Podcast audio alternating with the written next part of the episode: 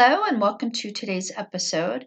Today I am continuing the lecture from last week, or the last episode, uh, titled Fulfillment of God's Plan. So this is part two of Neville's undated lecture titled Fulfillment of God's Plan.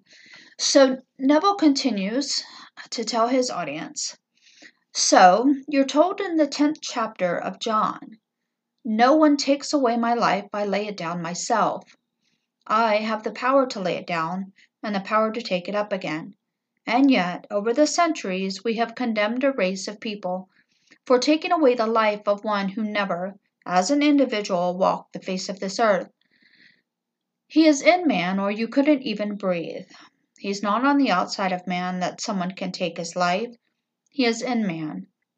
He's the breath of man the spirit of man, the I amness of man, man's own wonderful human imagination. That is Jesus. That's God. And so, to blame a race of people for doing what no one ever did, listen to the Bible, the 10th chapter. No one takes away my life, I lay it down myself. I have the power to lay it down and the power to take it up again, for I am the resurrection and the life. So he entered death's door, the human skull, and lay down in the grave of man, and there he dreams the dream of life. And this is the dream of life. And one day it comes to the end and he awakes. Where? In the tomb, where he entered to find himself there. It was a long dream. Thousands and thousands of years he has been dreaming this dream. You didn't begin in your mother's womb 70 years ago, or whatever year you may be. That's only a garment woven for you. You are eternal. You have no beginning, and you have no end. Never was there a time when you were not, nor shall there ever come a time when you shall cease to be. Beginnings and ends are all dreams. It seems so real, but they're all dreams. But you have no beginning, no end. You are and that being is called in Scripture God the Father. But may I tell you something? You will not actually feel, I am Jesus, I am Father. That's not what you feel. You don't feel Jesus, you don't feel God. You don't feel Jehovah. These are names given by man. But what you do feel is Father. So the great revelation of the New Testament is God the Father. That is the foundation of the entire thing. If you were not a father, then there is no child. So the relationship of father son is fundamental to the Christian faith. Excuse me. Without the son, there would not be a father. And if there is a father, there must be a son. And it's a search for the son. And when the son is found, the father knows who he is but not until the Son is resurrected. So in the Old Testament, in the second Psalm, the 16th Psalm, and the 10th or 110th Psalm, they are identified with resurrection. In the 16th Psalm, David is speaking and is made to say, Thou wouldst not leave my soul in hell. In confidence, he knows he would not be left in hell, that he would be raised up. Because I will not take my steadfast, sure love from David that's my covenant with the peoples. I have made him a witness to all the peoples. I will not take my love from him. So he dies and is buried, but I will raise him up. And when the Father raises up the Son, then the smile is on his face, because his Son has returned from the grave. And David is the eternal Son of God. The resultant state of all the experiences that you, as a man, which is God as man, experience in this world. So God became as I am, that I may be as he is. This is the story of Scripture, and it's all in the Old Testament, but not understood. There's a blueprint. There it is, a blueprint. It's an adumbration. The new interprets the old, not the other way around. And when it happens in you, well, what a joy. I can't tell anyone the emotion that possesses you, and then you really are like one possessed. You walk in the dream of what happened, and you can't think of anything but, really. You may be diverted for a little while, a small party. A big one would bore you. A few friends, yes. A large crowd, no. It doesn't interest you. A dinner party of a few chosen friends, yes. But to have an enormous crowd, no, that's nothing more than noise. Everyone is trying to, well, monopolize the entire picture. But a few chosen friends for a party, a delightful evening with words where you are discussing reality, wonderful. But after it happens to you, may I tell you, you can't think of anything but. And your dreams are not dreams any more. Your nights are not what they were prior to that waking. You wake and it's entirely different. And I can't explain to anyone who wakes every day of their life after a night of good sleep that that waking in the morning doesn't compare to this. It's something entirely different, as though you had never awakened before in your life. That's what actually you feel like. Something entirely different. And you look at all these things round about you, and here, a thousand years, two thousand years, three thousand years ago, it was written there and it was all about you, and you didn't know it. So we're going to go up now to Jerusalem, said he, and all that is written of the Son of Man by the prophets will be fulfilled. All will be accomplished.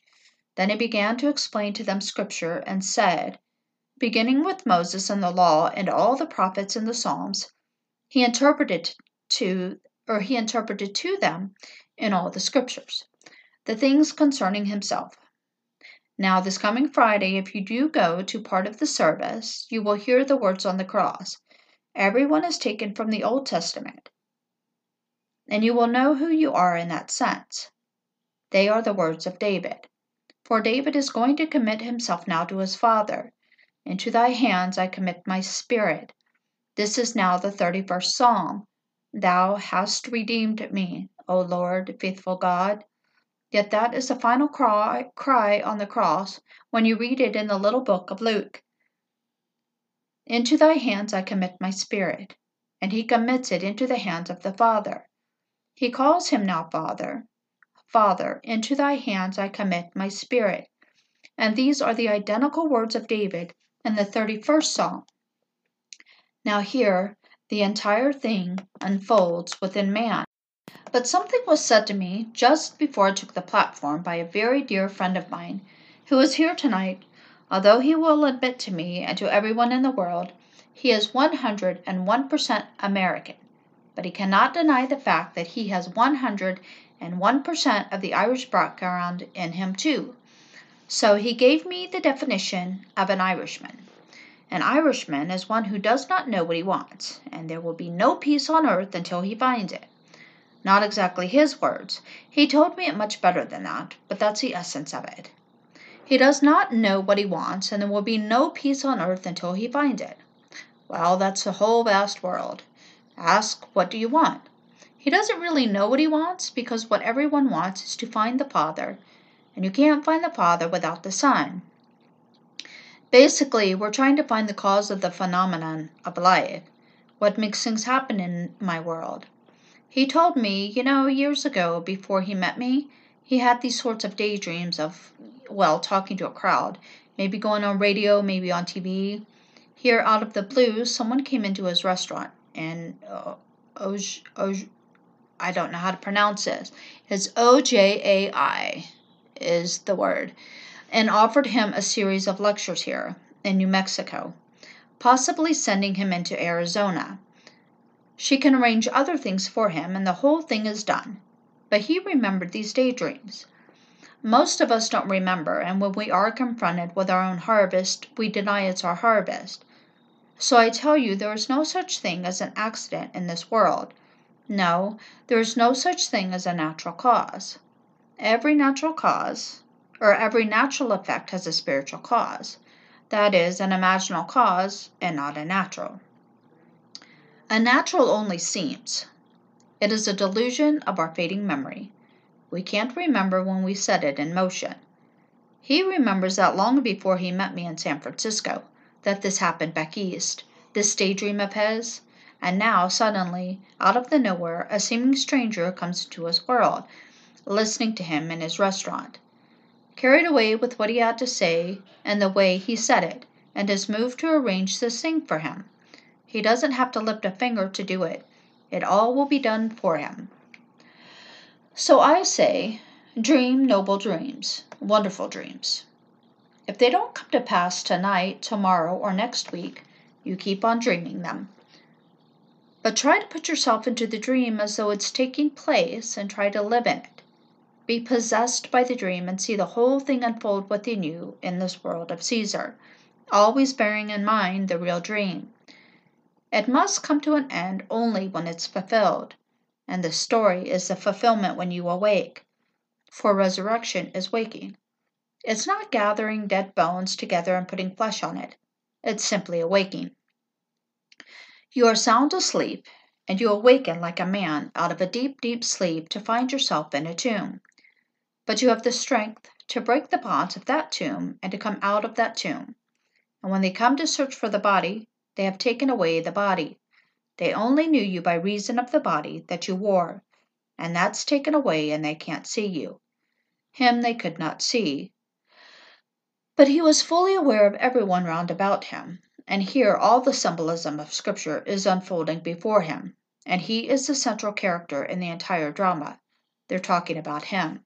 They aren't talking about Jesus. They're talking about you. You are individualized and you tend forever and ever toward ever greater individualization. They didn't call me by any other name. They didn't call me God, didn't call me Lord, didn't call me Jesus. They spoke of me as Neville. It's Neville's baby. I was aware of being I. No loss of identity whatsoever. But then when David comes, here is Neville. In this century I was born, the year 1905. Here we have a recorded so called history of one born a thousand years BC. And he stands before me, and I know I'm his father. And here we have words put into his mouth that the Lord said to him, You are my son. And I know that I am his father, and only then did I gain the certainty as to who I am. So you will not lose your identity, yet you are God the Father. It is Father that is being revealed the sweetest name there is in Scripture. He is a loving Father, may I tell you, in spite of all the pain you've gone through and all the horrors of the world, for this is a nightmare. Can't confine it only to the night, it's a daymare too with most people. So I tell you, at the end, it's not a reward, it's simply victory. You have plotted and planned the whole thing before you entered the tomb. You prepared a way for your own return to whom? To yourself. I came out from the Father, and I came into the world. Again, I am leaving the world and returning to my Father. And that's the story of this week. So far as Friday goes, Good Friday, save your tears. The crucifixion is over, and it was a voluntary act on your part, which is God's part. You laid yourself down in a tomb for the purpose of dreaming the dream of life. And in that dream you suffered. You knew you would, as you're told in the 24th chapter of the book of Luke. Again, you're told it in the 18th chapter for that matter. But the 24th, O foolish men and slow of heart to understand all that the prophets have written and said about the Christ. Was it not necessary that Christ suffer these things and then enter into his glory? It's part of the training. These are the furnaces. I tried you in the furnaces of affliction. Why? For my own sake. For my own sake I do it for how should my name be profaned? My glory I will not give to another, and my name is Father. That's my name. That's my name. That's the name truly that is God's name in the world, and so the word God, which makes the mind jump on the outside, is not truly the name. You take the word Elohim, and we translate it God. Take the word Jod He, Vau He, and translate that Lord. But the name that is revealed is Father. That's who this being is. This creative being is Father, and everyone is in search of the Father. And one day he's going to find the only one who can reveal him as Father. And when he finds him, he finds his own son, David. Now that will come as an awful shock to the majority of people in the world, and will not take back one little iota. It's true, I'm not speculating. I'm telling you exactly what I have experienced. It's not theory with me. This is all that I know from my own personal experience. It was always there in that book called the Bible, but I had not experienced it, so I couldn't see it. You have eyes, and you see not. and you have ears and you hear not, because they're not yet bored. And it takes the furnaces to bore these eyes for you, and to bore the mouth for you, to bore the ears for you, that you may experience Scripture. And then the whole thing unfolds within you. It's all about you because it's all about God, and you are God asleep. And the day is coming, and may it not be too long when He will awaken you as you, and then you will find your Son, that Scripture claims to be God's Son. And because Scripture claims it is God's Son, and you know it's your Son, then you must be God. That's the story of the Bible. Now let's go into the silence. Okay, so that is the end, part two of Neville Goddard's lecture titled Fulfillment of God's Plan.